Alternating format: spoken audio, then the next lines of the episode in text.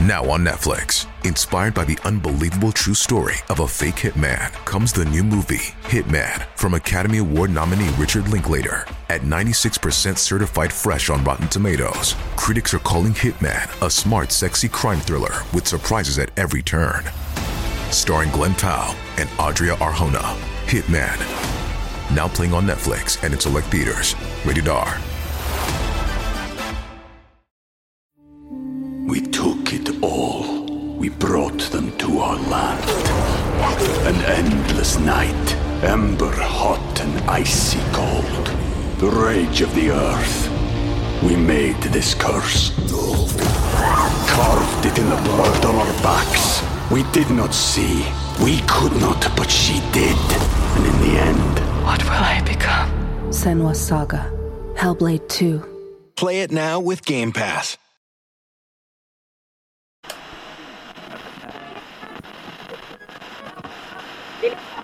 Probabilmente il mostro è tornato a colpire di nuovo. Avvalora la tesi del mostro il fatto che le vittime sono una giovane coppia che sono stati assassinati con una beretta calibro 22, stesso tipo usato dal cosiddetto mostro di Firenze nei precedenti delitti, e che l'assassino ha tentato anche questa volta di infierire sul corpo della ragazza. I due giovani sono di nazionalità francese, si chiamano Nadine Moriot, 36 anni, e Jean Michel Crauchili, di 25 anni. Sono stati ritrovati oggi alle 14 nel bosco. Una busta con l'indirizzo composto da lettere ritagliate dai giornali patinati giunge alla Procura di Firenze. Anzi, più precisamente giunge all'attenzione della dottoressa della Monica Silvia, Procura della Repubblica di Firenze. Quella dottoressa Silvia della Monica, sostituto procuratore della Repubblica a Firenze, e fino a un anno e mezzo prima titolare delle indagini sugli omicidi del mostro di Firenze. Quella stessa dottoressa Silvia della Monica che dopo il duplice omicidio di Baccaiano dove persero la vita Antonella e Paolo, attraverso i giornali aveva teso quella trappola al mostro, indicando di scrivere che il povero Paolo, prima di morire, aveva rilasciato particolari importanti, importantissimi, sull'identità del mostro. Tutto falso, ovviamente, nessun particolare riferito, nessun elemento illuminante. Solo un tentativo di trarre in inganno quel mostro, che in trappola non ci sarebbe però finito.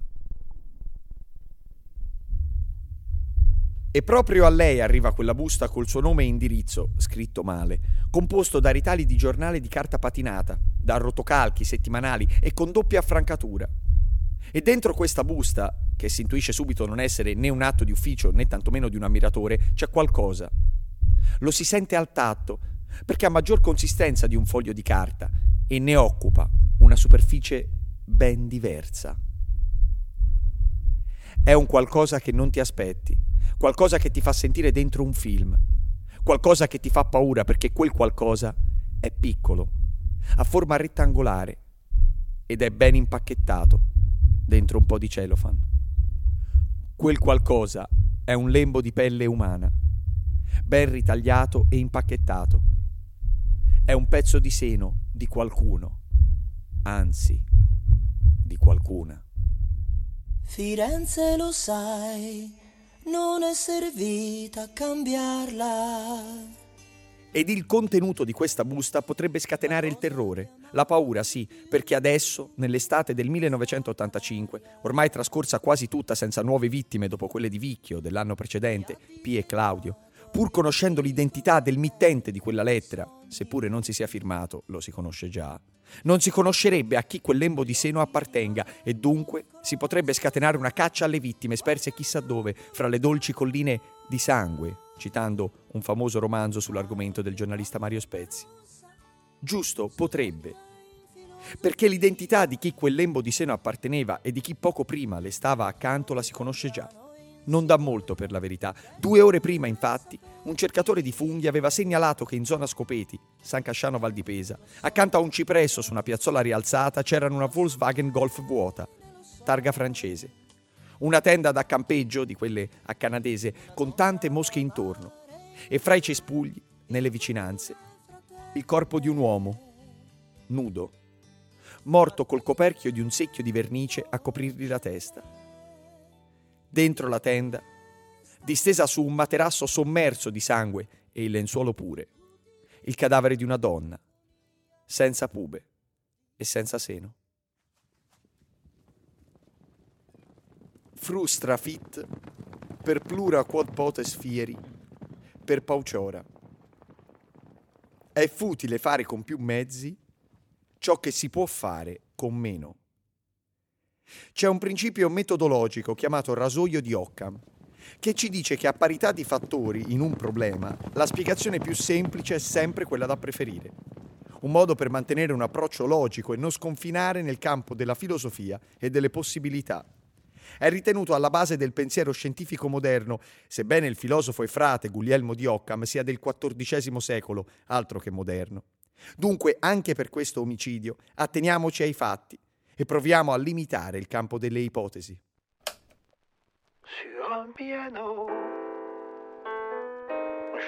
Nadine Moriot, la ragazza ritrovata dentro la tenda a campeggio, è francese, di Montébéliard, est della Francia, e ha un negozio di scarpe. Quel fine settimana di settembre Nadine vuole farsi un giro per la vicina Italia, perché là in Italia, a Bologna, dal 6 al 9 settembre, venerdì, sabato, domenica e lunedì, si tiene una fiera di scarpe che per lavoro vuole visitare. Si fa accompagnare dal suo compagno, più giovane di lei, lui 25 anni, lei 36, Jean-Michel Kravishvili. Ne approfittano così per farsi anche una piccola vacanza di quattro giorni, cinque al massimo. Così ha detto a Marise, la sorella. Sì, infatti lunedì vuole tornare perché la figlia, avuta dal precedente compagno, ricomincia la scuola e vuole accompagnarla lei, la sua bambina. In poche parole, massimo per domenica sera, Nadine e Jean-Michel dovranno essere di ritorno a casa. Rasoio di Occam. de ce concert à Montbéliard où il n'était venu personne, so show must go on.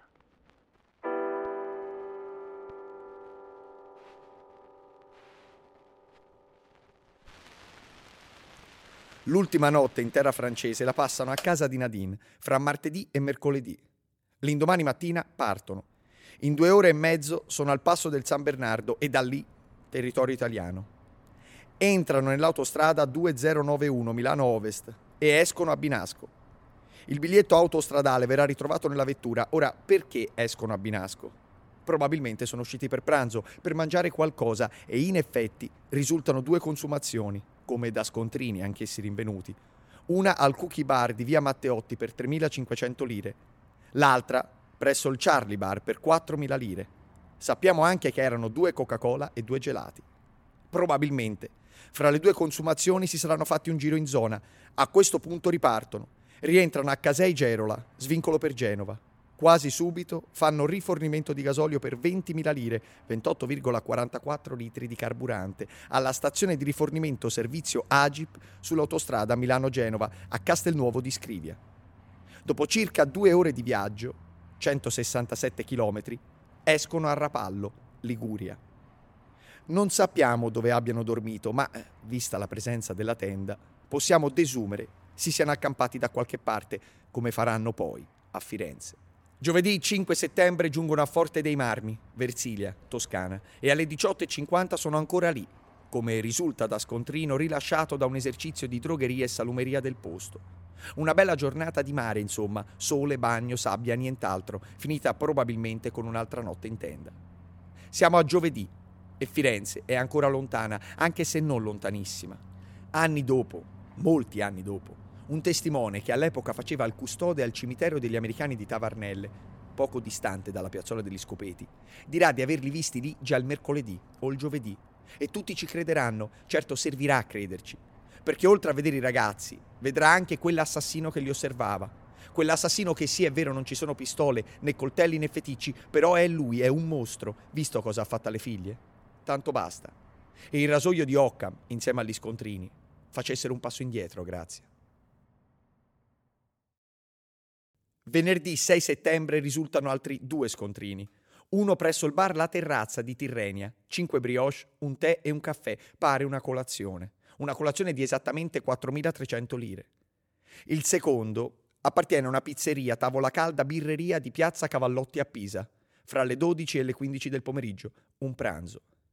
Da qui non avremo più nulla, nessuna tappa, nessuna fermata, nessuno scontrino che Nadine essendo di fatto in viaggio di lavoro, scrupolosamente conserva per poter poi detrarre dalle spese delle tasse. Da venerdì niente, zero, ma per il super testimone no.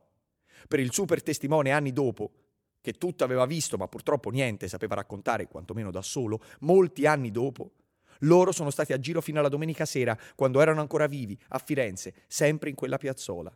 E il super testimone non può sbagliare. No, perché l'assassino è quello là, non c'è dubbio. Quello che sì è vero è troppo basso, ha problemi al cuore, però è un mostro, è il mostro. E poi hai visto come tratta la moglie? Tanto basta. E il rasoio di Occam, insieme agli scontrini, che non ci sono più, può starsene a casa per una volta. I ragazzi, dunque, il venerdì 6 settembre verso le 15 sono ancora a Pisa. Dopo pranzo si faranno un giro per non ripartire a pancia piena, si può desumere. Piazza dei Miracoli, la torre, il battistero e poi macchina, via, verso il capoluogo toscano. In autostrada non entrano, non risultano biglietti. All'epoca la FIPI la strada di grande comunicazione Firenze-Pisa-Livorno, non c'è, o almeno non ancora del tutto. Quindi è logico pensare abbiano fatto strade interne. Pisa, Pontedera e We took it all. We brought them to our land. An endless night, ember hot and icy cold. The rage of the earth. We made this curse. Carved it in the blood on our backs. We did not see. We could not, but she did. And in the end, What will I become? Senwa Saga. Hellblade 2. Play it now with Game Pass. Poli Montelupo, Lastra Signa, Scandicci. Qui a Scandicci, se ci si passa anche oggi, si possono trovare cartelli che rimandano a una destinazione, una sola fra molte, Cerbaia. E quella sera a Cerbaia c'è la sagra delle pappardelle al cinghiale, probabilmente pubblicizzata da vari manifesti, come per questi eventi si usa fare. Da testimonianze pare proprio che Nadine e Jean-Michel quella sera lì, alla sagra, ci sono stati. E come? Eppure, non è nemmeno qui che verranno ritrovati morti.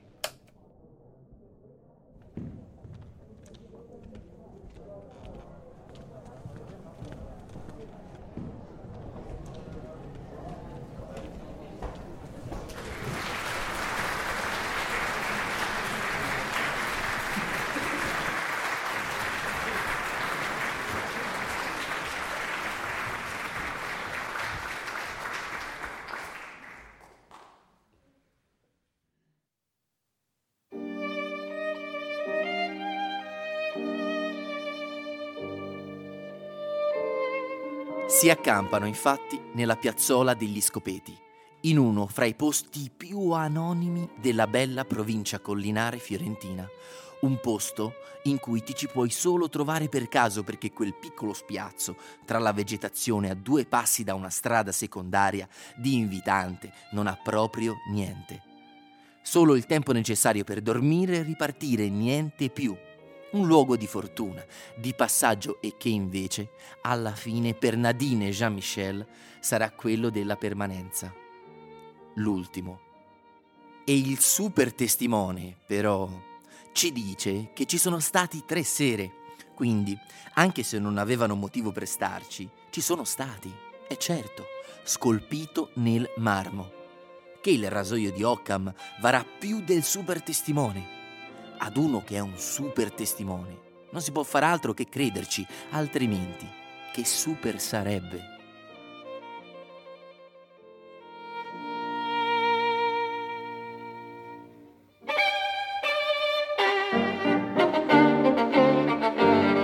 Tra Cerbaia e Scopeti ci sono circa 15 minuti di macchina. Arrivano, montano la tenda e iniziano probabilmente a fare l'amore ignari dei cartelli, ignari del protocollo vigna, ignari della paura, delle segnalazioni, dei divieti. Occhio ragazzi, occhio che c'è il mostro. Ma loro, Nadine e Jean-Michel, il mostro, gli monstre, non sanno neanche che cosa sia. Così l'assassino ha una nuova possibilità sul finire della stagione in quel settembre, che dopo questo delitto diverrà il mese con più delitti compiuti, 1974, 1983 e 1985.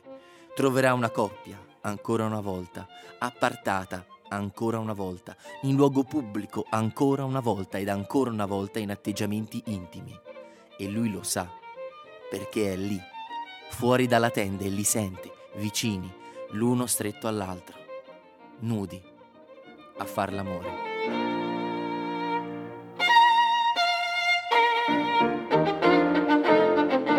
Spara, arrivando da quella piccola salita che dalla strada secondaria arriva proprio davanti alla tenda e verso questa esplode in modo preciso i suoi colpi di beretta calibro 22. Pur sparando al di là di una tenda chiusa, è talmente fortunato che alla fortuna qua è difficile crederci, colpendo Nadine più volte al volto, fronte e guancia, procurandole così morte istantanea. I fori dei proiettili, lasciati sul telo della tenda, paralleli alla zippa, alla cerniera di apertura del catino, farebbero invece pensare all'astuzia di aver attirato l'attenzione degli occupanti della tenda con un tranello, utile ad invitarli ad uscire dalla tenda dall'unica uscita possibile, cioè attraverso quell'apertura, percorribile solo con l'apertura della zip. Ed una volta sentito il rumore dell'armeggiare alla cerniera, all'assassino, al mostro, gli sarebbe bastato sparare lungo questa perché dietro, ad aprirla, qualcuno, anzi qualcuna, Nadine, doveva esserci per forza. Jean-Michel no, perché la sua fidanzata, Nadine, gli ha fatto da scudo, coprendolo dalla pioggia di proiettili che gli stavano arrivando contro. Così lui, Jean-Michel, appena sente la tenda aprirsi nel silenzio, dopo i primi colpi di pistola che avevano ucciso la sua fidanzata, reagisce, scappa, tenta di salvarsi, ma la sua fuga parte già male perché invece di fuggire verso la strada lì a 50 metri, scappa verso il bosco, verso il nero, verso gli ostacoli verso la morte.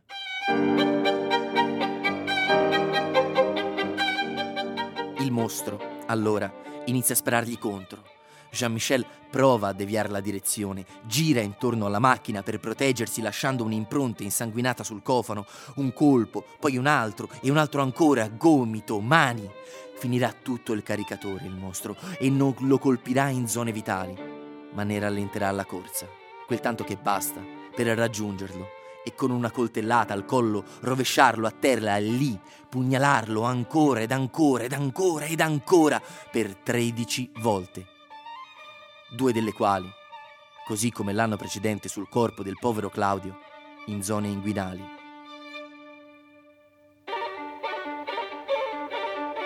Come mai precedentemente aveva fatto, dal 1984 in poi, con la maggior nudità dei corpi in cui si imbatteva aumentava nell'omicida l'utilizzo del pugnale per offenderne l'integrità.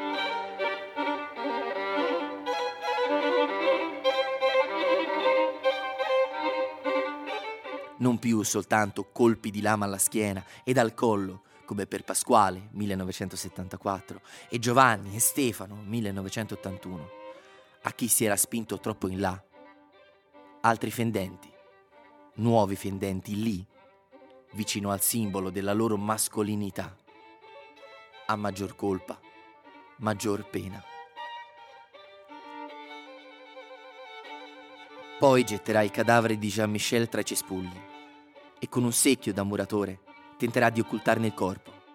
Tornato alla tenda, estrarrà il corpo di Nadine, nudo ed esanime, quel tanto che basta per poterle portar via la sua femminilità, come a Pia l'anno precedente, sopra e sotto, pube e seno.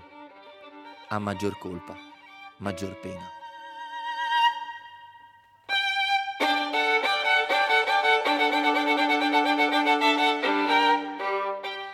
Poi spingerà il suo corpo dentro la tenda, girandola su un fianco, con le braccia che si chiuderanno al libro, così come si chiuderà la tenda, lasciandola lì, nascosta, in attesa di essere ritrovata e si chiuderà anche tutta questa storia di delitti. 17 anni, 8 duplici omicidi, 16 ragazzi uccisi tra le colline attorno a Firenze. La beretta calibro 22 cesserà di sparare e il coltello di offendere e tagliare perché in quella notte d'inizio settembre 1985 il mostro di Firenze smetterà di uccidere, ponendo fine alla sua scia di sangue, ma non alla sua storia.